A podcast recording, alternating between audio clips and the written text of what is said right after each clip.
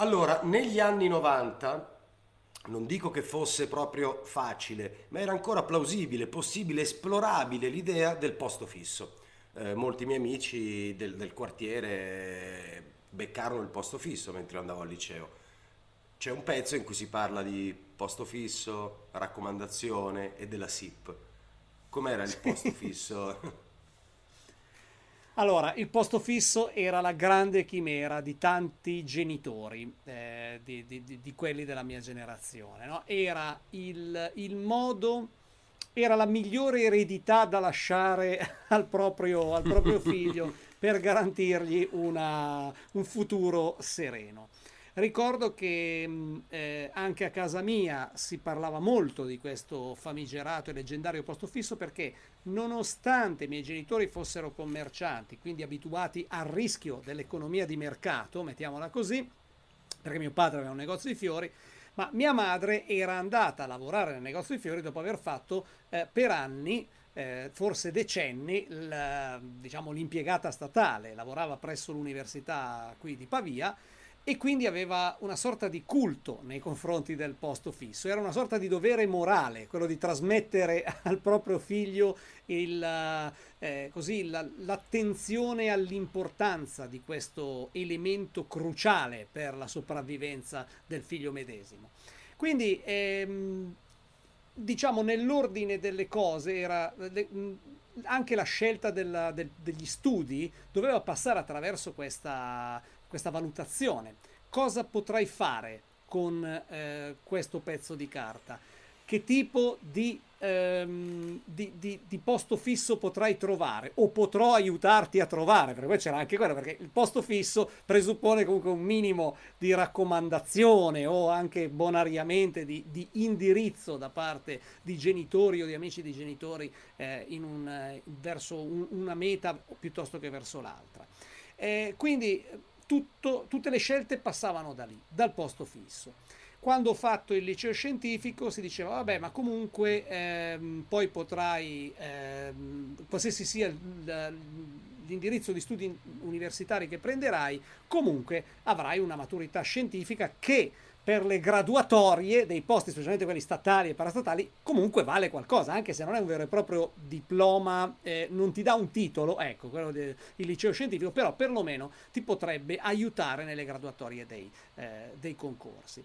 Così io e Mauro Repetto, che anche lui viveva quel tipo di ossessione, no? perché eh, anche a casa sua eh, insomma, si premeva un po' in quella direzione, eh, ci siamo trovati a fare la maturità scientifica ed essere gli unici, credo, di tutte le scuole d'Italia di tutti i tempi. All'epoca c'era la valutazione in, ehm, in sessantesimi, no? Ti davano la cosa in sessantesimi e noi mh, passammo la maturità con un voto terrificante, 41.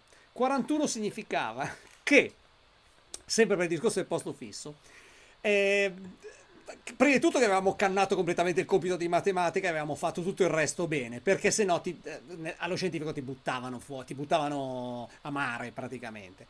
Eh, ma soprattutto la sottigliezza del non arrivare a 42 significava che tu per un punto non potevi essere agevolato nei concorsi statali, perché serviva all'epoca un, minimo, un punteggio minimo di 42 per certi concorsi statali. Quindi per un punto fummo praticamente costretti a non prendere la via, diciamo, facile e comoda del posto fisso e a cercare delle alternative.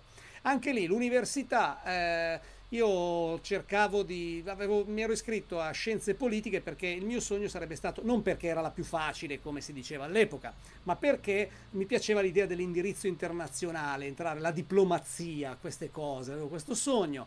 Salvo poi che mi venne detto, ma guarda, ma sai che eh, il problema è che in diplomazia, se ti chiami, cioè devi avere anche un cognome altisonante, perché non puoi mandare all'estero uno che si chiama Pezzali, cioè se ti chiami, ehm, che ne so, Cimarosa di Camerino, è più figo. Così eh, è, è, un po' da sfigato. No? Quindi già cominciai a capire che forse quella, anche quella non, non sarebbe stata una strada praticabile.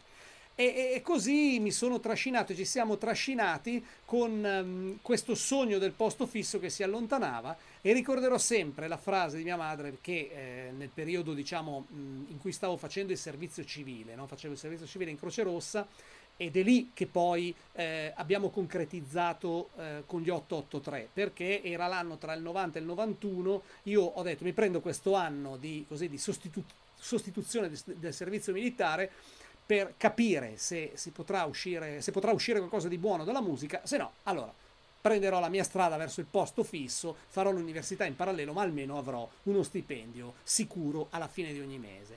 E mia madre mi disse una frase, guarda, L'unica speranza che hai è poter, con il tuo diploma di eh, maturità, avere un posto magari di, che ne so, fattorino o comunque factotum all'interno di una banca, perché quelle sono veramente delle istituzioni che non, che non crolleranno mai. Nei decenni successivi abbiamo invece scoperto che è come se crollano, è come se lasciano a casa, perché all'epoca invece sembravano dei contratti di lavoro praticamente blindati e soprattutto quando mi è capitato di rivedere amici, compagni di scuola eh, che avevano poi scelto la, la strada del posto fisso, oh, mi sono reso conto che il posto fisso non esisteva più. Cioè in quel momento basta, erano crollate le certezze perché eh, anche quelli che si erano buttati verso carriere in qualche modo sicure, certe, con contratti sindacali blindati e, e, e, e assolutamente eh, inamovibili, in realtà si sono trovati a dover cambiare lavoro eh, anche 3, 4, 5 volte nel, nel, corso di un'esistenza. E quindi forse nella sfiga, eh, forse abbiamo fatto bene a non fidarci troppo del mito del posto fisso. Sì, e poi soprattutto hai comunque cambiato cognome, nel senso che adesso di cognome fai 883 e hai detto mamma sì. ho cambiato cognome. cognome multiplo, bene o male, dovrebbe funzionare di più. Sì, ecco, 883, ma anche numerico per di più. Sì, anche, anche numerico, anche numerico, più facile da ricordare anche per sì, lo straniero. Cifrato, sì, la, la, sì. La, gente, la, gente, 883 eh, esatto. ci informa da Pavia che, che, ci sono delle cose che non sappiamo.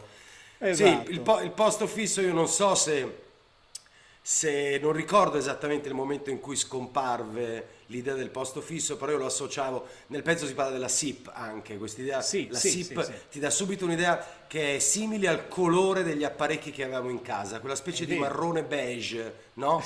Quell'idea di grisaglia, di, di, di ammuffito, di tristezza, per cui io l'idea del posto fisso non l'ho mai contemplata, ma per un semplice motivo, non sarei mai stato in grado di essere così affidabile come deve essere una persona che ha il posto fisso, perché è un impegno serio. Assolutamente. Esatto, io quello che continuo a sostenere è cioè, che... tu come potevi ehm... pensare di fare, scusami, come potevi avere come piano B se va via, la, se, se, non riesco a fare musica mm, prendo il posto fisso? Ce l'avevi dentro di te, ce avevi il talento per il posto fisso, perché ora ci vuole talento. Assolutamente, io sono assolutamente d'accordo, cioè io sono una persona eh, inaffidabile esatto. della continuità, sono incostante, ci sono dei momenti in cui probabilmente riesco a fare tanto nel, nel mio, nel mio piccolo e momenti in cui sono assolutamente improduttivo o quantomeno non riesco a, a portare a casa il risultato, a quagliare. E, e, quindi non avrei potuto garantire la continuità del servizio e la costanza del servizio che un posto fisso richiede. È, è, è fondamentale, cioè se hai un movimento sinusoidale nella tua vita non sei da posto fisso, se hai una costante, anche bassa ma costante, eh, quello è il, quella è la persona che può farcela. Sì, era, era, solo per dire che la verità è che noi non eravamo all'altezza del posto fisso, non è che l'abbiamo schifato. Non eravamo all'altezza, no, giusto per mettere i puntini sulle i. No, no, è vero, non è snobismo, è, no, no, no. inadeguatezza e consapevolezza dei propri limiti, assolutamente.